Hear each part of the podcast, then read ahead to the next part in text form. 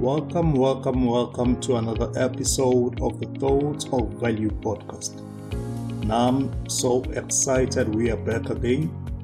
Speaking is your host, Muzi T. Dlamini. Today's topic is titled The Future in Your Hands.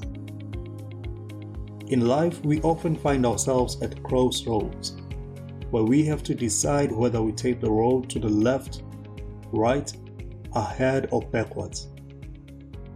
Have you ever heard the phrase, your future lies in your hands? We can directly connect these words to what God asked Moses at Horeb. I believe this very moment was the first time Moses heard the voice of God speak to him. And during this conversation, I explicitly put the question, What is that in your hands?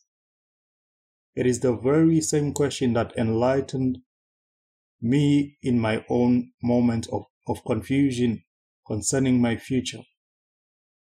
I discovered that God has a habit of using whatever a person has at his disposal to transform that particular person's life on condition that the person believe in what they have at hand and also yields to the will of God.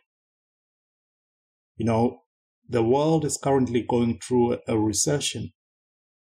Unemployment, debt, poverty rates are at sky high in many countries, especially here in Africa.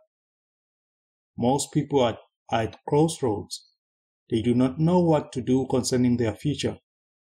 Some have taken their own lives because they simply do not see a bright future ahead. Some just do not know whether they should keep applying for jobs, start businesses. Some even commit crimes just to get by. It is so painful, guys, that we often run out of choices and we end up doing the unthinkable.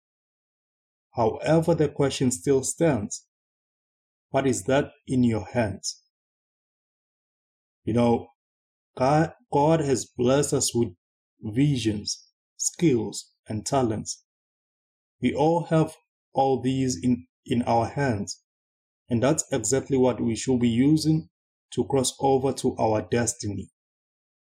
Just as Moses lifted his staff in, the, in his hands to make way at the Red Sea, we should use our God given skills and visions to make way for ourselves. We need to hold up our dreams. We need to hold up our visions, our skills, our talents. Your future is right in your hands. Believe in it and use it to transform your life and those around you. Do not be like the foolish servant who buried his talents. Do not look at what your friends or neighbors are doing, then start doing what they are doing at the expense of the future which is right in your hands. The future is in your hands, guys. It is so bright. Channel all your energy to it and see your life transform. I hope today's episode will be very impactful and uplifting to somebody out there listening. From myself, thank you so much for listening. Do enjoy the rest of your day. Goodbye.